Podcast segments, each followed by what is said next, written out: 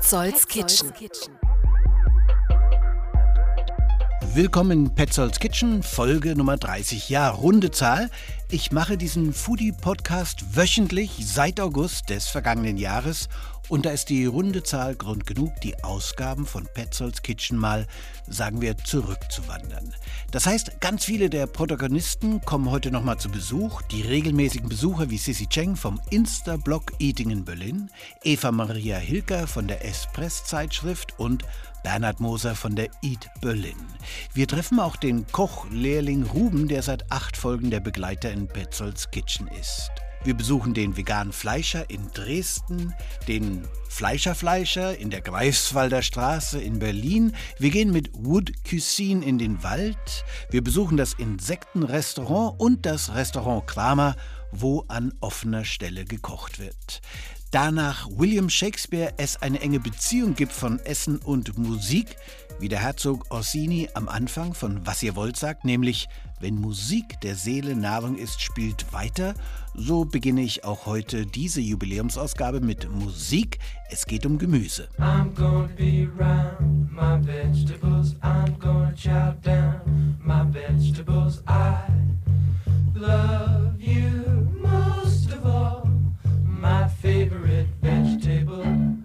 Drei Gemüsesongs zur musikalischen Einstimmung heute bei Petzolds Kitchen. Zuerst die Beach Boys mit einem sehr überzeugten Vegetarier in der Band, Paul McCartney.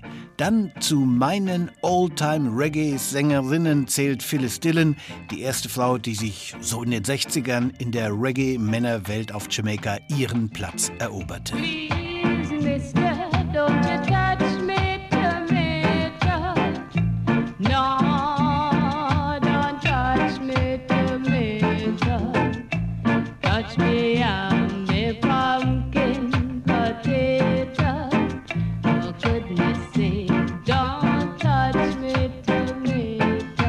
Mister, nicht meine Tomate berühren, don't touch me tomato. Sehr deutliche Fruchtbarkeitsmetaphorik, da geht es nicht nur um die Tomate an sich.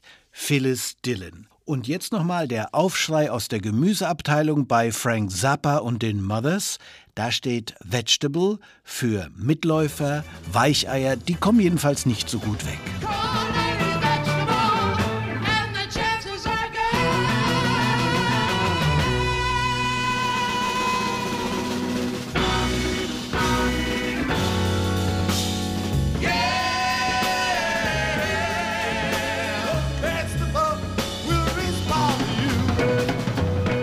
Any Vegetable. So, das war die musikalische Einstimmung der 30er-Ausgabe von Petzolds Kitchen. Wir gehen nach Dresden. Also, ich fuhr nach Dresden-Neustadt und besuchte die vegane Fleischerei, die Nils Steiger mit Freunden Anfang des Jahres aufgemacht hat. Eigentlich harmlos, aber dann doch eben nicht. Okay, was ist da passiert? Vegane Produkte verkaufen ist doch jetzt nichts Neues mehr. Ja, ähm, ich glaube einfach, unser Name ist passiert. Wenn wir Gemüseladen heißen würden, hätte sich keiner darüber aufgeregt. Aber wir heißen halt vegane Fleischerei und das ist, glaube ich, das, was die Menschen hochgebracht hat. Ich glaube einfach, dass es halt, ja, ich glaube, wir waren halt so direkt, dass es die Leute aufgeregt hat. Also das Kind bei Namen nennen. Ne? Okay. Halt was für Produkte habt ihr denn äh, im Angebot und, und, und äh, wo kommt das her? Ihr bereitet das selber zu viel, ja? Also ich sage immer, wenn jemand sagt, wie soll ich mir das vorstellen, sage ich, stell dir einfach vor, du gehst in den Fleischer aus den 60er Jahren.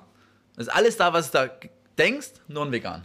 Also wir haben einfach wirklich alles wie beim Fleischer in den 60er Jahren, nur ein vegan. Also Fleischkäse, Schnitzelbrötchen, Fleischsalat, Thunfischsalat, Heringssäckerle, ähm, all die Sachen, die es beim Fleischer geben würde, nur bei uns im Vegan. Ihr habt einen richtigen Shitstorm auch gehabt äh, im Internet. Was, was kam da zusammen? Alles. Also ich hatte gestern früh, meine erste Mail des Tages war jemand, der mir geschrieben hat, dass er mir ein baldiges Ableben meines sinnlosen Lebens wünscht. ähm, also wir haben wirklich alles von äh, Hass und Morddrohungen und lapidare Beleidigungen und also wirklich alles, die ganze Bandbreite von ähm, Das gibt es immer noch auf einer täglichen Basis. Immer mal, also Morddrohungen, so richtig aggressiver Hass, würde ich sagen, so alle zwei Tage kommt das schon noch. Mhm. Aber zur Eröffnung wirklich eine riesige Welle, also gigantisch. Okay. Die Lebensmittelkontrolle äh, kam, sagte, ihr ja. könnt gewisse Sachen nicht so nennen. Ja. Also wir haben nicht vor, ähm, in den Kreuzzug zu ziehen gegen äh, Lebensmittelnamen. Also wenn das die Behörden sagen, dann ist das so. Also oder bin ich ein zu kleiner Fisch, um das zu verändern. Mhm. Ähm, ich finde es nicht sinnvoll, wenn ich das so sagen kann, weil häufig wird das Argument dann gebracht, okay, wir täuschen sonst Verbraucher. Jetzt haben wir jemand, einen Kunde von uns beispielsweise, der ist kein Veganer, der ist offen ähm, für vegane Ernährung und er ist so sozialisiert worden, dass er weiß, wie eine Salami schmeckt, riecht, aussieht und welche Textur sie hat. Weiß er jetzt. Und jetzt kommt er zu uns und er möchte etwas kaufen, was so schmeckt, riecht und aussieht wie eine Salami.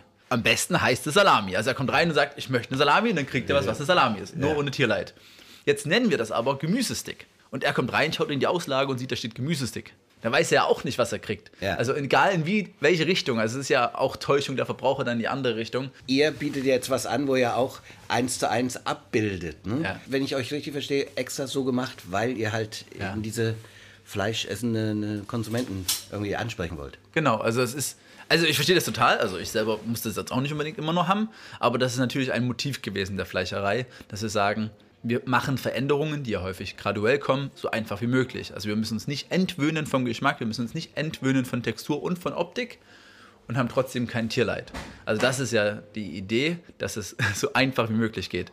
Im nächsten Step natürlich, wenn dann einmal, sagen wir mal, ein Großteil vielleicht der Gesellschaft vegan wäre, was ja ganz weit weg ist, natürlich muss es dann nicht mehr so sein und die Menschen sind dann vielleicht anders sozialisiert. Ich habe zum Beispiel ähm, eine Kundin von mir aus dem Sport, die ist ihr Leben lang vegan und die sagt, sie hasst das, wenn es so aussieht wie Fleisch und so schmeckt. Mhm. Weil sie ja das gar nicht in ihrem Kindheit ja, anerzogen ja, bekommen hat. Und das wird wahrscheinlich in der Zukunft auch immer mehr werden. Mhm. Aber jetzt ist die Gesellschaft halt so, wie sie ist und dann müssen wir den Spielball so weiterspielen. Nils, vielen Dank. Und jetzt nehme ich noch ein paar schicke Sachen hier aus eurer veganen Fleischerei mit und sage danke fürs Gespräch. Kein Problem.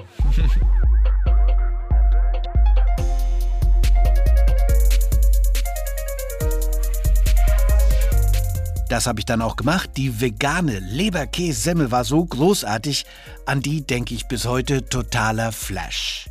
So, Flash, fast der Übergang zu Fleisch. Nach dem Veganen geht es jetzt wieder für rund drei Minuten in die Fleischerei von Jörg Erchinger an der Greifswalder Straße. Ich habe ihn besucht, als mit der Post gerade die Plakette ankam, Weltmeister der Metzger.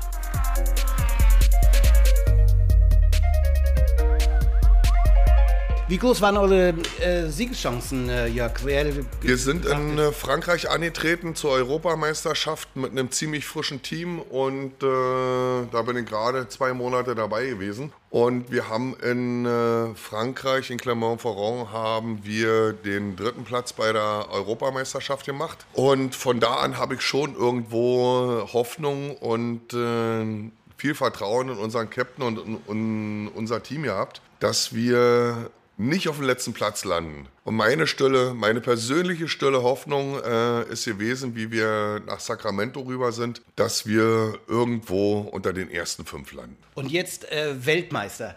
Das ist natürlich erstmal super. Und auf der anderen Seite sind Metzger heute nicht eine bedrohte Minderheit, wo alles vegan und äh, vegetarisch gemacht wird? Wir sind eine Minderheit. Wir sind vom Aussterben bedroht. Ja, dafür ist es aber umso besser und umso schöner, dass wir sagen können, wir haben diesen Titel errungen. Handwerk, Metzgerhandwerk, generell das Handwerk hat immer noch goldenen Boden. Die Werte, die wir in den Metzgereien vermitteln, und den jungen Leuten beibringen, die haben immer noch Bestand weltweit. Ich sage, Kinder, es hört nicht immer auf eure Eltern, geht raus, macht das, wozu ihr Lust habt, macht das, wozu ihr euch berufen fühlt. Was nutzt das? Jetzt jemand, der BWL-Studium macht und das mit einer 3 abschließt und 20 andere haben das vorher mit einer 1 gemacht und das ist aber ein sehr guter Tischler oder könnte ein guter Koch sein je nachdem, wo seine Fähigkeiten liegen. Hört auf euren Körper, hört auf euren Geist, guckt, was die Hände machen wollen. Auch das sind gute und ehrbare Berufe. Wenn du als Profi reinkommst und was kannst du dem Laien sagen, wenn der in eine Fleischerei kommt, woran kann man recht schnell erkennen, dass man in der Fleischerei ist, wo die Leute ihr Handwerk äh, engagiert verfolgen? Der Blick in Tresen ähm, ist, das erste, ist das erste ausschlaggebende Kriterium. Wie schaut es dort aus? Ist der frisch eingeräumt oder liegt das schon vom Vortag drin? Gucken, was draußen dran steht, ob er irgendein Markenfleischprogramm verfolgt. Es gibt, die, es gibt Neuland, gibt die bäuerliche Erzeugergemeinschaft und dergleichen. Äh, da gibt es schon gute Markenfleischprogramme. Das sind so kleine Anhaltspunkte. Man kann sich mit dem Metzger unterhalten und äh, wenn man sich mit dem Metzger unterhält und der Metzger, ich sag mal, für sich selber die passenden Argumente dafür hat, dass er gutes Fleisch verkauft, ausprobieren, überzeugen, sich überzeugen lassen Das ist das, was ich so mitgeben kann. Von außen jetzt zu sehen, für den Laien, ob das gutes Fleisch oder schlechtes Fleisch ist. Drei Jahre eine Ausbildung machen, dann hat man es eventuell drauf. Jörg, vielen Dank. Gerne. Die Erchinger Fleisch- und Wurstmanufaktur findet man in der Greifswalder Straße 205 oder im ausführlichen Gespräch in Petzolds Kitchen Folge Nummer 7. Dies Jahr war ein Treffen jüngeren Datums. Da sind wir jetzt bei Petzolds Kitchen Nummer 23. Mischa Olmer leitet die von ihm mitgegründete Massivholzmöbelfirma Woodboom in Lichtenberg. Und seit zwei Jahren auch Wood Cuisine, ein Projekt, das uns in den Wald entführt. Alles weitere von Mischa Olmer. Wood Cuisine ist jetzt äh, zwei Jahre ungefähr so von der Grundidee zu dem, wo wir jetzt gerade stehen. Und in der Zwischenzeit hat sich das dazu entwickelt, dass wir im Endeffekt äh, eine Ganztagesveranstaltung machen, einen Tag in der Natur. Es geht vorwiegend darum, wirklich äh, kulinarisch zu lernen, Wissen zu vermitteln durch Experten aus der Gastronomie. Ob das äh, Wildkräuterpädagogen sind oder ob Wildkräutersammler, Pilze, alles Mögliche. Ob es der Metzger ist, der einfach mal zeigt, wie macht man Wurst oder wie verarbeitet man ein ganzes Tier. Das ist so ein bisschen diese Grundlage. Ähm, es gibt immer wissensübergreifende Workshops und auf der Grundlage ähm, darf man dann natürlich auch sich ein bisschen zurücklehnen und in der Natur essen. Wir sind einen Tag komplett draußen. Jeder Tag ist anders. Wenn wir Thematikveranstaltung XY haben, wird der Tag ganz anders sein als die Veranstaltung einen Monat später. Weil die Saison ist anders, also die Natur ist anders. Ja, wir haben ganz andere Dinge zu ernten oder zu sammeln. Wir haben aber auch immer eine ganz andere Crew dabei. Wir haben kein fixes Team, sondern wir arbeiten im Grunde genommen ja, mit unterschiedlichen Menschen. Deswegen, das ist immer schwierig zu sagen. Was wir bis jetzt aber zu 100 Prozent immer hinbekommen haben, dass es eine schöne Stimmung am Tisch ist. Und dass es äh, heiter ist, dass es wirklich ist. Wir haben damals gesagt, gesagt, als wir in die Natur gegangen sind, privat und das gemacht haben und äh, gekocht haben auf dem Feuer, Wood Cuisine darf nie verlieren diesen, diesen, dieses Feeling von Freunden für Freunde. Und das ist genau das, was wir machen. Wir schaffen eine Atmosphäre, die Geborgenheit bietet. Man fühlt sich wohl und das ist wichtig. Und wenn das durch die Kulinarik, durch das Essen noch miteinander verbindet, dann bin ich sehr glücklich. Also wir haben eben Wildkräuter-Leutz am Start, den Martin, äh, der für die ganze Berliner gehobene Gastronomie sammelt. Wir haben Fermentationsspezialisten da, wir haben eben einen Metzger da. Das ist unterschiedlich. Das kommt je nachdem, was für eine Veranstaltung wir eben an dem und dem Tag machen. Dann haben wir den Experten dabei. Ich habe mich immer gewundert in der Corona-Lockdown-Zeit, dass viele Leute draußen sind, aber an Brombeeren vorbeigelaufen sind. Und ich verstehe nicht, warum. Ja, Brombeeren oder Himbeeren. Keiner hat Himbeeren gegessen, obwohl Himbeeren im Supermarkt super teuer sind. Alle beschweren sich, Lebensmittel werden teuer. Dann geht raus in die Natur und sammelt sie. Also das ist so ein bisschen diese Grundeinstellung. Aber wir sind auch auf einem Weg, langfristig gesehen, Wood Cuisine als Unternehmen etablieren zu können. Also wir haben da unsere Strategien.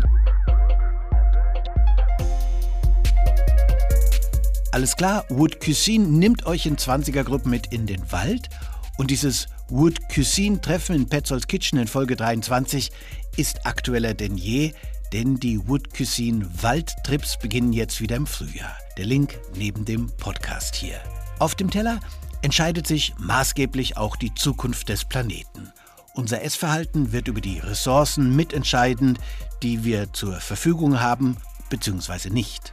Da wird seit geraumer Zeit an der Stelle immer der Verzehr von Insekten ins Gespräch gebracht. So richtig durchgesetzt hat es sich aber noch nicht. Aber Nicole Satirani hat nun in Deutschland das erste Insektenrestaurant, das Mikrokosmos in Kreuzberg, aufgemacht. Wie sind Sie denn dazu gekommen, ein Insektenrestaurant in Berlin aufzumachen? Das erste, glaube ich, in Berlin, in Deutschland? Ich denke schon. Also es gibt es Projekte, wo manchmal äh, man eine Insektenspeise angeboten wird. Aber in diesem Sinn, äh, ich denke vielleicht ja, wir sind echt die Erste. Und ich war aber seit zehn Jahren in der Gastro beschäftigt, auch schon mit mir mit Diego äh, gesessen und überlegte, was hätten wir in Zukunft gegessen? Also Diego ist Ihr Koch aus Peru, ja? Ganz genau. Wie reagieren die Besucher? Sie haben die Wahl, Insekten zu essen oder nicht. Wird das hier angenommen? Werden Fragen gestellt? Natürlich. Und wir sind äh, positiv überraschend, wie oft jetzt werden Insekten gefragt. Wir waren Skeptiker am Anfang, wir auch. Also wir dachten nicht, dass äh, jede Kunde wollte eigentlich auch Insekten probieren. Aber ähm, es passiert. Also fast jeder Tisch mindestens ein Frittomisto, also unsere frittierte Insektenmischung bestellt. Wie nennt man die, die gerne und äh, regelmäßig Insekten essen im, im Tierreich wie bei den Menschen? Entomophagie? Ganz genau. Du bist quasi eine Promoterin. Warum sollten wir die essen? Tausende und tausende Gründe. Also von nachhaltigen Aspekten gibt es wirklich fast keine andere Lebensmittel, der äh, so ist. Auch im Vergleich mit pflanzliche, pflanzliche Proteine sind die wirklich äh, ähm, viel nachhaltiger wegen niedriger Verbrauch von Wasser und Landfläche. Dazu kommen die Gesundheitsaspekte. Was sind die gesunden Aspekte? Proteine? Proteine, Mineralien, Vitamine, Ballaststoffe, Omega-3. Jeder Insekt, es ist richtig reich volle Nährwerte. Es gibt, liegt nicht nur alles über den Proteine. Und dazu, wir müssen auch in Konsideration behalten, dass Insekten gerade noch, auch wenn massive gezüchtet, entwickeln keine Krankheiten. Die sind gewohnt an so einen Lebensstil. Alle zusammen wohnen in niedrige Räume, also die kriegen keine Salmonella, Aviar, Grippe, so Krankheiten, die dann für Menschen übertragbar sein würden. Das bedeutet, die brauchen auch keine Medikamente, keine Antibiotika. Also im Vergleich mit normalen Proteinen, die gerade wir im Supermarkt kriegen, das ist viel gesünder. Letzte Frage, wie ist es mit äh, Kindern? Oh, Kinder sind eine unserer größten Zielgruppe. Die haben keine Kopfblockade noch. Wenn sie überhaupt kleiner sind und wir denen sagen, ja, da kannst du essen, genau wie ein Garnele, für den es spielt keinen Unterschied. Und ein Kind merkt sofort die Eiweißquelle, also ist wirklich spontan verbunden mit der Proteinquelle. Jetzt zum Beispiel beide, wenn es süß ist, so zum Beispiel karamellisierte Würmer sind, oder wenn es salzig ist, diese frittierten Insekten, die schmecken einfach wie Chips. Und das Faszinierend für den Kinder, dass sie das Tier, das Tier sehen. Also wir haben Spaß und können wirklich auch eine gesunde Snack bekommen. Nicole, mille grazie. Aber gerne.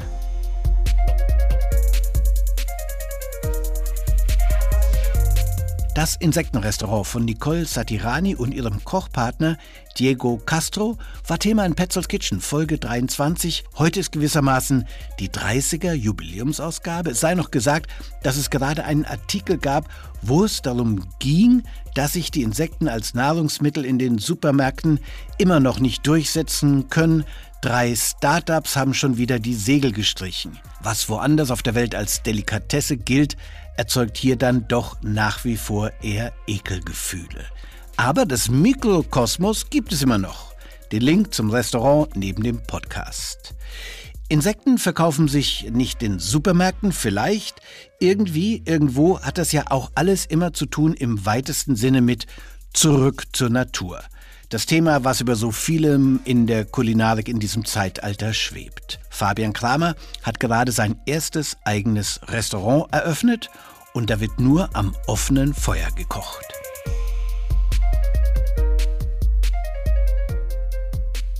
Wie ist das äh, Arbeiten mit einer offenen Feuerstelle anders zu der digitalen Welt von Induktionsherden oder selbst einem äh, Gasherd? Was macht den Unterschied? Es macht viel mehr Spaß, also mir zumindest, äh, weil du halt, sobald du das Feuer angezündet hast, hast du irgendwie, brennt irgendwie so das Feuer in dir auch, dass du das jetzt verwenden möchtest und du die Hitze auf verschiedene Weisen verwendest. Und es ist halt jedes Mal auch anders. Deshalb bleibt es irgendwie so ein natürlicher Prozess, statt einfach, dass du jeden Tag deine, deinen digitalen Edelstahlkasten auf 76,7 Grad einstellen kannst und dann die, jeden Tag das gleiche Ergebnis hast. Das heißt, äh, man arbeitet viel mit Röstaromen, auch ähm, verbrannt ist vielleicht zu viel, aber wirklich äh, mit äh, Kruste, die durch... richtig, weil, weil, ja? weil, teilweise unsere Gemüse werden einfach in die, in die, in die Glut, entweder in die äh, Holzkohleglut oder direkt in, ins, in die Flammen geschmissen und verbrennen dann total, aber haben dann halt innen so einen äh, leicht geräucherten und feurigen Geschmack. Da ist so ein bisschen zurück zur Natur. Die äh, Kartoffeln früher beim Pfadfinderlagerfeuer einfach reinwerfen. Hä? Genau, Ja? davon haben wir ganz viele Gerichte. Okay, äh, das heißt, jedes Gericht wird auch ein bisschen anders, weil es wird ja nicht so gesteuert wie über ein Induktionsherd zum Beispiel, oder? Genau, ja. Und wir, verwenden das, das Feuer auf, auf der kompletten Höhe bis ganz oben unter die Abzugshaube. Da wird dann langsam geräuchert oder einfach nur warm gehalten im Rauch. Unten drunter kann man Sachen überbacken. Also es bietet durch diese Strahlungswärme so viele Möglichkeiten auf der ganzen, auf, im ganzen dreidimensionalen Raum so. Okay, das heißt, man sitzt in einem Raum, wo offen ähm, ein Feuer lodert. Ähm, da riecht man auch ein bisschen danach, wenn man rauskommt, oder? Hat man selber so einen leichten also- Charcoal-Mantel auf sich. Wenn man hier reinkommt, man riecht, wenn ich wenn ich es nicht so einstellen würde, dass man was riecht, dann würde man echt gar nichts riechen. Die, die Lüftungsanlage ist so kraftvoll, dass ich es äh, ein bisschen zu schade fand. Ich habe extra in der Toilette habe ich ein Loch reingebohrt, damit da ein bisschen Rauch austritt, weil sonst würde man nie riechen, dass hier mit Feuer äh, gekocht wird. Und ich laufe auch immer rum und, und räuche ein bisschen Zimt und, und andere äh, Harze und so ver, ver, verbrenne ich immer, dass es ein bisschen nach Rauch riecht. Und dann manchmal, wenn halt gerade viel auf dem Grill liegt, dann kann ich die Lüftungsanlage auch kurz so einstellen, dass die Gäste das mal kurz abkriegen. Aber es wird nie so sein, dass es irgendwie sich in deine Klamotten ein, einräuchert. Äh, Die äh, Lüftungsanlage, die ist auch ein Muss, weil es war sicher nicht einfach in Berlin mit den Behörden die Erlaubnis einer offenen Feuerstelle zu bekommen. Es Oder? war zu, also wirklich zwei Jahre lang war ich da regelmäßiger Gast. Die kannten mich da alle in ihren Büros. Aber äh, die funktioniert jetzt wirklich, also es ist wirklich ein schönes Spielzeug. Ja, Man da kommt wieder der verrückte Kramer, lass mich nur in Ruhe, OMG. Aber äh, was war die Schwierigkeit, was waren die Auflagen, die du erfüllen musstest? Mm, Die dachten halt alle, ich bin verrückt, in einem, in einem fünfstöckigen Familienhaus so einfach ein riesiges Feuer äh, machen zu wollen. Also ich hatte halt das Glück, dass ich nach einem Dreivierteljahr Suchen endlich diesen, diesen Hausbesitzer hier gefunden habe. Der fand von Anfang an mein, mein Konzept irgendwie cool und hat mich, hat mich aber unterstützt. Und äh, dann, ja, das hat eigentlich schon gereicht, dass ich dann halt einfach die Zeit äh, investiert habe, immer wieder drauf zu pochen. Und dann habe ich auch einen guten Architekt gefunden, der da mitgespielt hat. Da haben nämlich auch einige abgewunken. Und ja, jetzt haben wir das halt innerhalb von drei Jahren dann auf die Beine gestellt. Fabian Kramer vom Restaurant Kramer, was man in, sagen wir heute, Kreuzköln findet. 30 Folgen, Petzolds Kitchen, darf bei mir nicht gefeiert werden, darf nicht vorüberziehen, ohne dass die zu Gehör kommen, die hier regelmäßig auftauchen. Der Reihe nach fange ich an mit Sissy Cheng. Deutschland, China und auch Österreich laufen in ihrer DNA zusammen. Genau die richtige, um den China-Nudeltrend in Berlin zu erklären. Eating in Berlin mit Sissy. So, Sissi, einmal mehr treffen wir uns und ich habe wirklich viele Fragen in Sachen chinesische Nudeln. Kann man erst mal sagen, in Berlin dickes Trendthema? Absolut, absolut. Also es haben gerade, ich meine, in den letzten Wochen wieder drei, vier, mehrere chinesische Nudelrestaurants aufgemacht. Ähm, das ist auf jeden Fall ein Trendthema, aber auch berechtigt, weil es gibt einfach in China sehr, sehr, sehr, sehr viele Nudelarten und gerade ich, die aus Nordchina kommt und in Peking aufgewachsen ist, ist mit wirklich sehr, sehr vielen Nudeln aufgewachsen. Ich war heute im Suo Nudelhaus. Da war es auch so, dass ich äh, auf die Karte schaute und sie haben fünf verschiedene Nudeln und haben sich dafür entschuldigt. Ich sage, wieso? Fünf ist doch gar nicht schlecht. Sagt er, ja, wir haben, glaube ich, und dann hat er überlegt gesagt, tausend. Ja. Kann sein, tausend verschiedene Nudeln? Mindestens, Okay. mindestens. Sunudeln finde ich tatsächlich ein, ein cooles äh, Thema, das du jetzt mitgebracht hast, weil das sind die ersten, die ich fand, ich fand ihre Karte ganz cool. Die haben auf der Karte die fünf verschiedenen Nudelsorten, also Nudel, nicht Nudelsorten, aber ähm, Nudeln mit verschiedenen Soßen und haben dann nochmal dazu geschrieben, Wuhan, Chongqing, quasi aus welcher Region die kommen und in welche Region die gerne gegessen werden. Und ich fand dann die Art und Weise, wie sie dies, das Menü gestaltet haben, fand ich wirklich, wirklich gut. Werden die Nudeln in China auch ins Wasser geworfen oder in eine Brühe Mhm. oder viel Öl, habe ich auch gehört. Gekocht wird eigentlich meistens in kochendem Wasser, also so ähnlich wie Pasta, aber das Wasser wird nicht gesalzen. Das ist so witzig, weil ich gebe ja auch Kochkurse und ähm, eine der meistgestelltesten Fragen ist, ob das Wasser gesalzen werden soll. Und dann sage ich immer, nee, das ist keine Pasta. Ähm, man salzt das Wasser nicht. Ähm, genau, es wird einfach direkt frisch ins kochende Wasser äh, geschmissen und in der Regel dauert das eine Minute, bis die dann fertig gekocht sind und an der Oberfläche ähm, schwimmen. Und dann ist, je nachdem, ob man das als Suppe serviert oder mit Soße, muss man das direkt danach verarbeiten, damit die nicht zusammenkleben. Ich glaube, es gab mal einen in Friedrichshain, der hat das gemacht. Ach, echt? Der hat die dann durch die Luft und du hast da gestanden und gedacht, Ja. nein, das kann so mit der Schwerkraft nicht funktionieren, aber es hat funktioniert. Ja. Das sind diese Nudeln, ja? Genau, das sieht wirklich aus wie ein Tanz teilweise. Ich finde das super spannend. Es ist wirklich so, so toll, einfach anzusehen, ähm, wie das gezogen wird. Und der Teig muss einfach sehr, sehr lange ruhen. Der ist nochmal ähm, bestimmter Teig, der, äh, damit das Gluten sich entfalten kann, damit der beim Ziehen auch nicht reißt. Also das ist schon ein, ein großes Kunstwerk, auch dies, diese Nudeln herzustellen. Nicht nur zu ziehen, sondern auch diesen Teig richtig zu bekommen, sodass er nicht reißt. Woran erkennst du hier in Berlin, ob das gute Nudeln sind in einem der inzwischen vielen Mhm. Ja. chinesischen Restaurants und Imbisse? Ja, also dadurch, dass ich ja zu Hause sehr, sehr viel Nudeln esse, ne, sowohl selbst gemacht als auch geka äh, gekauft, ich kann tatsächlich sofort ähm, am Biss erkennen, ob das frisch gemachte Nudeln sind oder selbstgemachte Nudeln oder gekauft. Ich äh, gehe immer meistens lieber dahin, wo es ähm, selbst gemacht ist, weil der, das hat einfach sehr, sehr viel mehr Biss. Also du merkst sofort beim Essen, es hat viel mehr Biss und es äh, Bounciness, würde ich sagen. Ne? Also ich weiß gar nicht, wie, das, wie man das auf Deutsch sagt. Bouncen ist super, das, das federt zurück. Genau, richtig. Schnappt zurück. Genau. Ja. Und, ähm, und dann ist für mich super, super wichtig die Soße. Also es muss schon irgendwie eine intensive Soße sein, die zu der Nudelform passt. Und weil die Nudeln an sich, ähm, wenn die frisch gemacht sind, schmecken auch gut, aber mit einer richtig tollen Soße, ob das jetzt scharf, süß-sauer, ähm, scharf-sauer ist, also das, das, das muss einfach ein ganzes Kunstwerk ergeben und ähm, danach, danach suche ich dann auch. Haben wir schon mal drüber gesprochen, was Danke auf Mandarin heißt? Ich glaube nicht. Dann aber jetzt Äh, Xie Xie Xie. Hatte ich einen leichten Akzent? Ich habe es erkannt.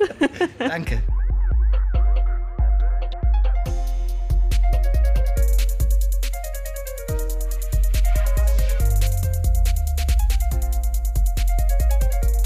Sisi schreibt inzwischen auch für das Zeitmagazin und stellt da chinesische Rezepte vor. Und auf ihrem Insta-Blog Eating in Berlin erfahrt ihr immer viel Neues aus Berlins Foodie-Szene. Genauso wie von Eva Maria Hilker und ihrer Espress-Zeitschrift. Nach wie vor meine Lieblingszeitschrift, wenn es ums Essen geht, ganz speziell aus Berlin. Eating in Berlin mit Eva Maria. Hallo Eva Maria.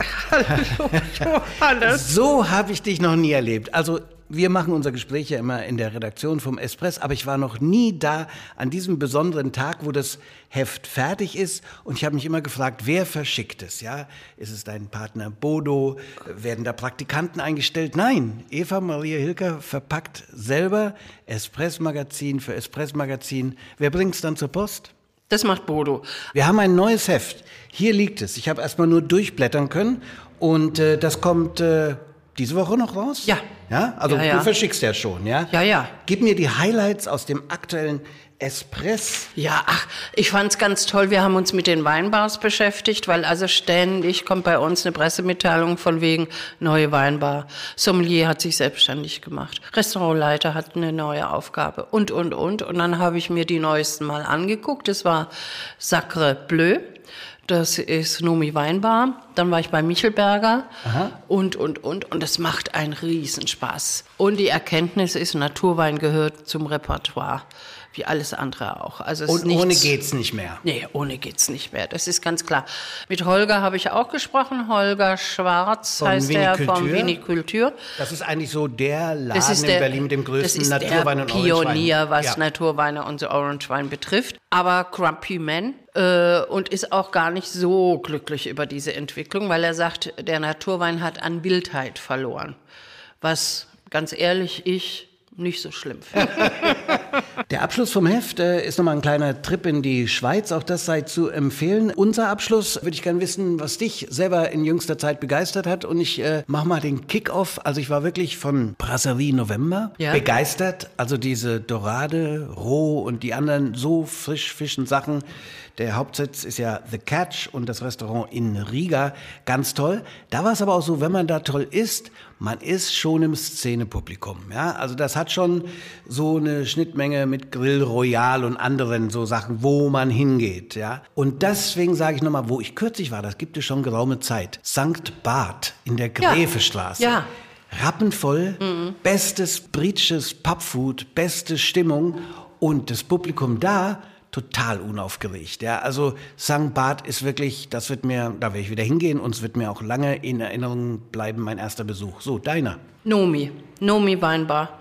Das war für mich auch, also du wirst wahrscheinlich wieder zusammenzucken. Es gibt da äh, nur Weine, wo Frauen dran beteiligt sind, aber das ist so unauffällig. Also nur wenn du da mehrere Weinsorten trinkst, fällt dir plötzlich auf, sind ja alles nur Frauen. Ja. Die hat äh, die Marie äh, Westcott, die da Geschäftsführung und Restaurantleiterin ist, pickelt selbst, also mhm. legt Gemüse selbst ein. Pickelt selbst, das hört sich klasse an. Das geht sofort in meinen Wortschatz über. Übrigens, warum ich werde zusammenzucken, habe ich jetzt einen, einen Ruf als, als äh, Chauvi oder so? Ich hoffe äh, nicht. Also das finde ich schon mal total toll, wenn Frauen das machen. Wir nähern uns dem Frauentag. Planet Fruit wird auch sich äh, den Frauen widmen und äh, ich finde es immer wieder toll, wenn ich äh, also die weiblichen Seiten des ganzen Kulinarischen entdecke, ob über Kochbücher, äh, Köchinnen oder Chefredakteurinnen von Foodzeitschriften. Naja, aber die Winzerinnen, die sind schon richtig, richtig gut. Also die haben ja ein weltweites Sortiment in der, in der Nomi Weinbar. Und da gibt es einen wunderbaren Weißwein aus Südafrika von einer Frau, von mhm. der ich noch nie gehört habe. Also es ist wirklich, wirklich, dass die sozusagen, die Frauen auch mal nach vorne geschoben werden. Das ist schon schön. Ich habe mein Petzold platziert Thema bei Radio 1 für den Frauentag. Wunderbar. Und die Nomi Weinbar wird mit äh, dabei sein. Vielen Dank. Das war schon. Das war bestimmt. Wir streiten uns noch gar nicht. Nee, wir haben uns schon länger nicht mehr gestritten. Aber ich werde ein paar diskursive Themen reinbekommen. Also um den Frauentag herum wird, wird da schon. Wird es bestimmt gehen. lustig werden, ja.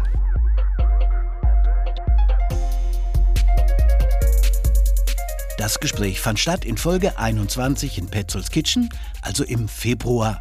Inzwischen sind wir einige Petzolds Kitchen Episoden und auch Espress-Ausgaben weiter. Aber ich finde da so viele Themen. Die Espress ist wirklich die einzige Foodie-Zeitschrift, die ich wirklich sammle.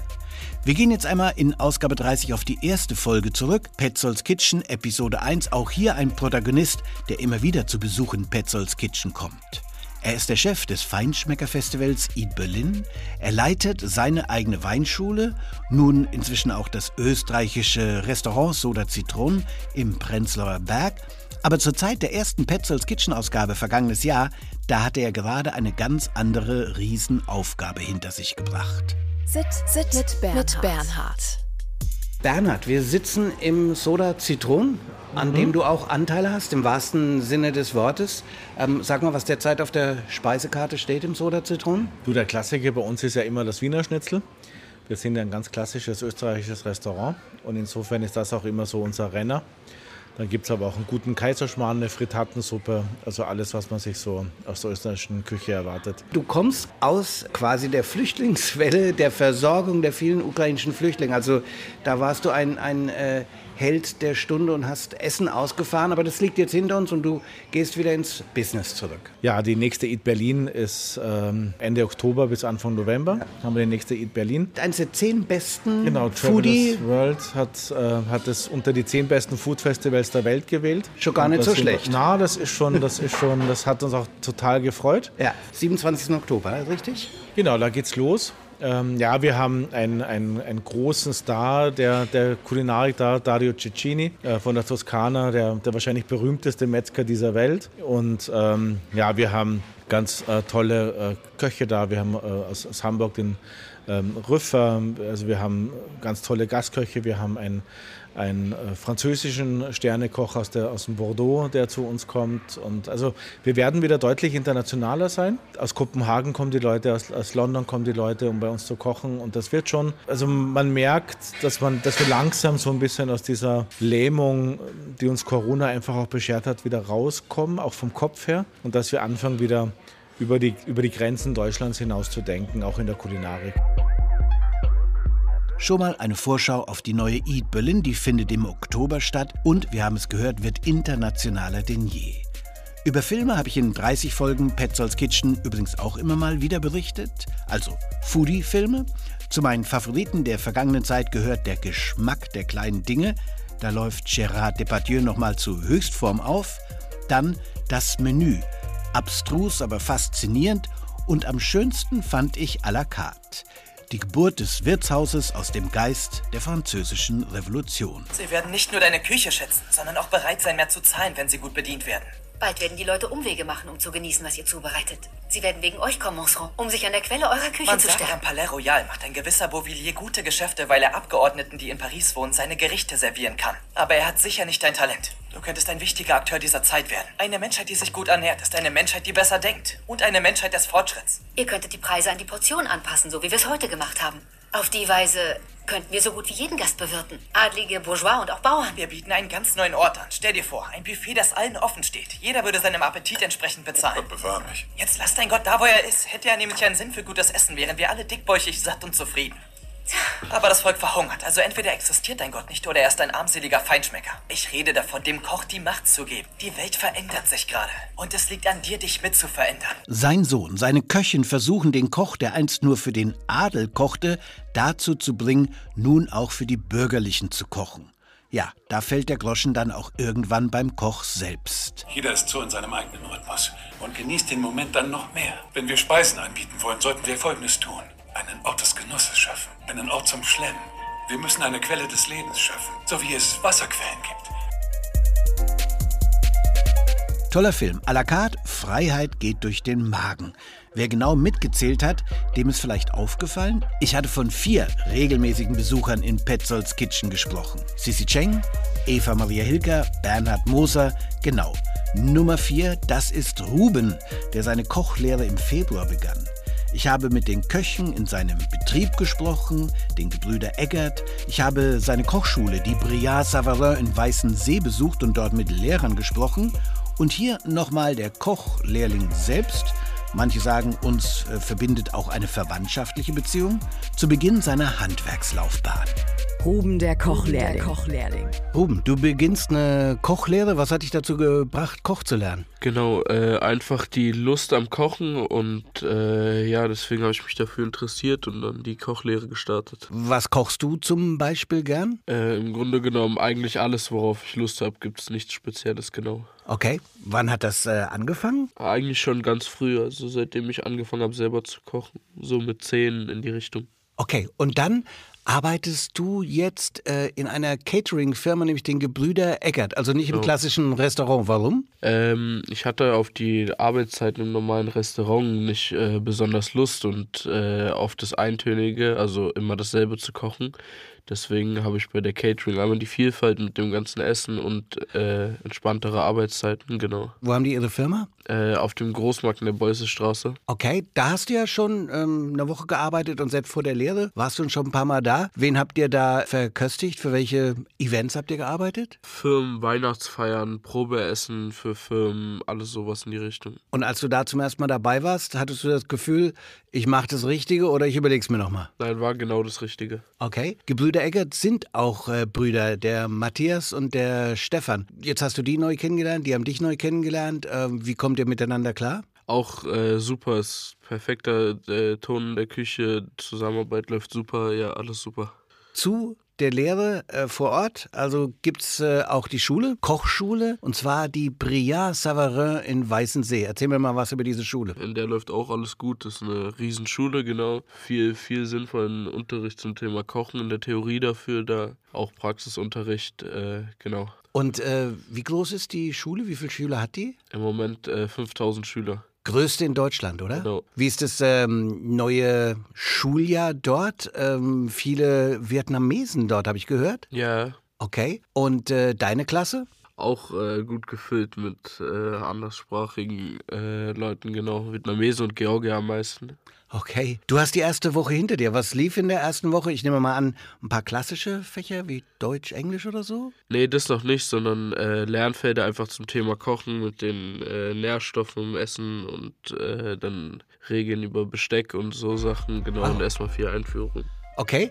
Ähm, habt ihr schon direkt äh, irgendwas mit Kochen gemacht? Also oder, oder mit den Vorbereitungen fürs Kochen? Ja, wir haben uns die Küchen angeguckt, äh, ein Schwein äh, zerlegt, um die Teile zu wissen vom Schwein, genau. Das war wahrscheinlich auch eine kleine Sensation, oder ein ja, Schwein zu zerlegen. Hast du selber Fall. mit Messer angelegt? Ja, auf jeden Fall. Okay. Ach, wie war das? Äh, gut, war spannend, das mal zu machen. Also nach einer Woche im Betrieb und nach einer Woche in der Schule, glaubst du, du hast dein Ding da gefunden? Auf jeden Fall. Auf jeden Fall. Und in der Tat, acht Wochen später ist Ruben immer noch bei der Sache und wird bald wieder in Petzolds Kitchen gehört werden. Apropos nächste Folge zu Besuch ist dann Billy Wagner vom Nobelhart und Schmutzig und Leon Joskowitz. Der bringt nächste Woche sein Buch heraus vom Kochen und Töten, kulinarische Meditation über den Anfang der Menschheit spannendes Buch. Nächste Woche zu Besuch. Ich bin heute mit Musik eingestiegen. Ich verlasse euch mit Musik am Ende der 30er Jubiläumsausgabe von Petzolds Kitchen mit Rapper Loyal Kana und seinem Song für den englischen Starkoch Otto Lengi. Well, I made a song, Ottolenghi, because um, I was reading his book on the train and people thought I was reading a Jewish religious text. And I said, no, this, this is just a cookbook, but whatever. Because the book is called, called Jerusalem. Called Jerusalem, yes. And um, yeah, so I, I, I, named the song after him and, and I we sent him a message just saying, hey, by the way, we've called it Ottolenghi, no offense. Hope you don't mind. And he was so pleased with it that he was in the music video. So I met him at the music video shoot and we became friends. He gave me some of his cookbooks and now I'd, sometimes I text him food that I've made from his book and he's very sweet and he always goes, oh yeah, that's okay. it's never that good, but um, yeah, that's that's the last one. I sent him the cookies. Okay. He said they are really, they really are good execution. Uh, they asked about the Bible I was reading. Told them that the title was misleading. Labeled it Jerusalem, but really it's for cooking Middle East, and I could see that mine was changing with the seasons. Petzolds Kitchen.